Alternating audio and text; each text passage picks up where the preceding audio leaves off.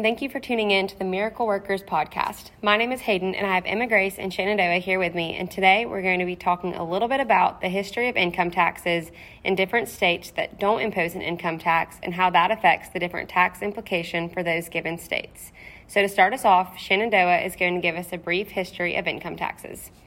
Thanks, Hayden. The history of income tax is full of war, debate, and politics. For the purposes of this discussion, the focus will be on the United States' story. Income tax is a relatively new topic in American history. It made its first appearance in 1861 to help fund the Civil War. This tax was only imposed on those who made at least $800 of annual income. This is equivalent to about 25,000 in today's dollars. 10 years later, when the war concluded, the income tax was lifted. Then, about 20 years after its end, income tax made a reappearance, this time during the economic panic of 1893. However, only one year later it was declared an unconstitutional direct tax on citizens. Fast forward about 15 years to 1909 when President Taft asked Congress to revise the existing tariffs. For context, public revenue was primarily generated through import tariffs. The concept of tariffs became increasingly contested and political. Some saw it as providing protectionism to certain favored industries, as rates could be selectively applied to the foreign competitors. Others saw this protectionism as a benefit to American business. The majority of the Senate at the time remained in favor of these tariffs. A Democratic senator from Texas proposed a lateral federal income tax as an alternative revenue stream with the hope of less reliance on tariffs. When this senator was absent one day, the revised tariff schedule was approved, throwing his plan out the window. As a concession, his opponent allowed the constitutional concession for an income tax, removing barriers for it in the future. Four years later, as the pro tariff majority fell from power, the 1913 Underwood Tariff Act reduced the tariff rate schedule and implemented a subsidiary income tax. At the time, the top rate was 7%. With the advent of World War I, this rate increased to help fund the war. After the war, in 1925, rates settled at 25% on incomes above 100,000 or 1.5 million in today's terms. Less than 10 years later, in the midst of the Great Depression, President Hoover raised it to 63% on income over 1 million or 17 million today. Since then, the debate about income tax rages on, strong as ever.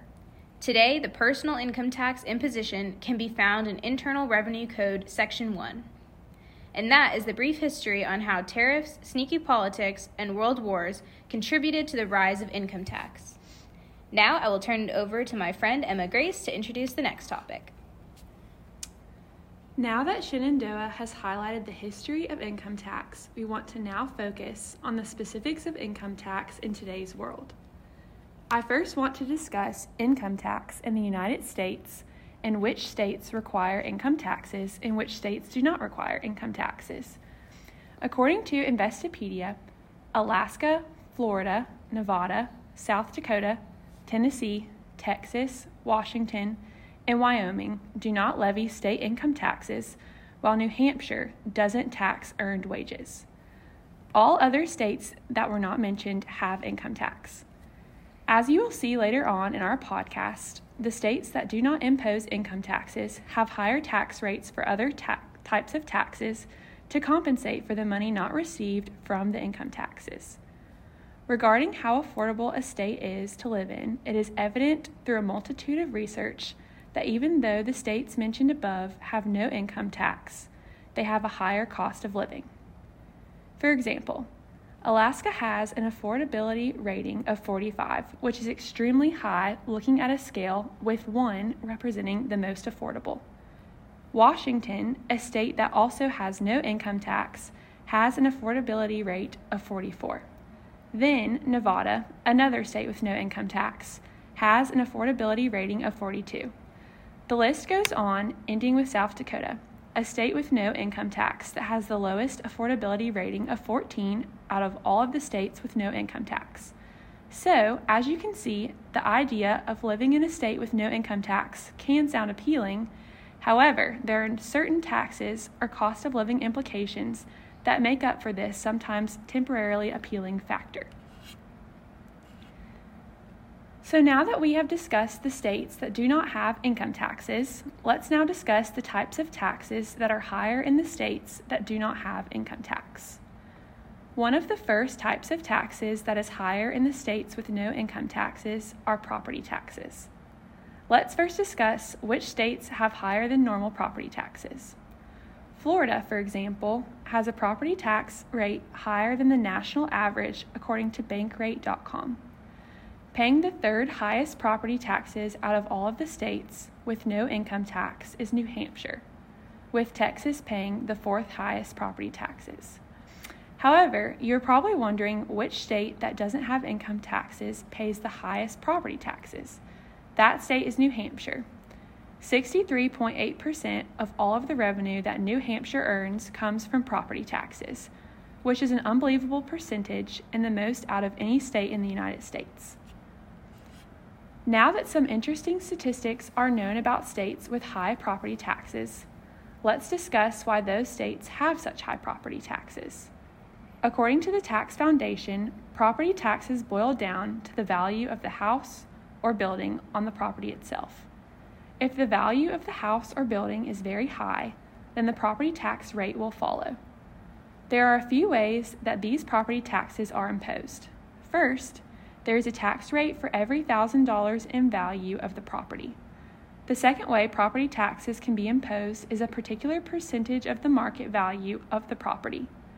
Now that more information is known about property taxes and how they are higher in states that do not impose income taxes, let's look at another type of tax rate that is higher than the average.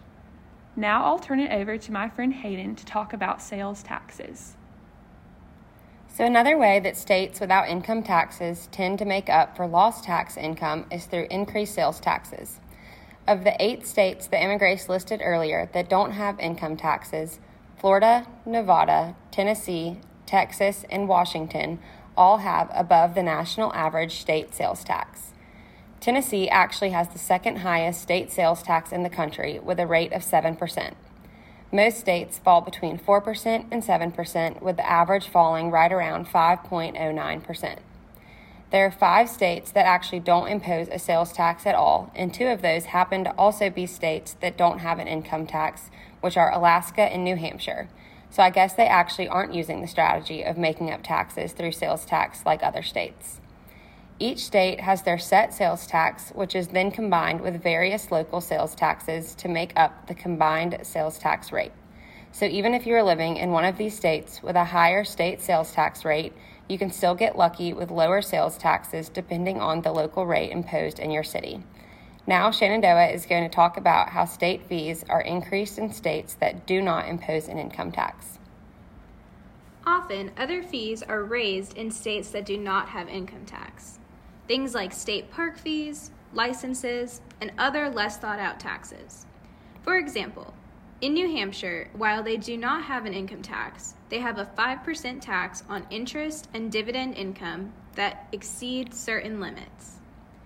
Another example is South Dakota, that imposes a bank franchise tax, yet does not have an income tax. Additionally, to raise revenue in place of personal income taxes, states like Alaska and Wyoming tax natural resources like oil. I'll toss it back over to Hayden to finish us off. So, although federal income taxes are not escapable, we have learned that there are nine states where state income tax is. It is no secret that no one likes paying income taxes, or any taxes for that matter. But are you really saving that much on taxes by choosing to live in any of these states? In some situations, it might be beneficial to move to one of these states. For example, if you have a really high income, then it is a no brainer to want to be taxed less on your higher income. But with that comes higher taxes in other ways. It is important to also look into other tax implications that could have a great effect on how much tax you pay. Property and sales taxes can quickly surpass and outweigh the benefits of not having the income taxes if you live in a state where those are at the higher end of the spectrum. The bottom line is states without income tax still need to collect taxpayer money somehow, so it is important to know and understand the tax implications of your state and how it will affect your own personal financial situation. Thank you for listening to our podcast.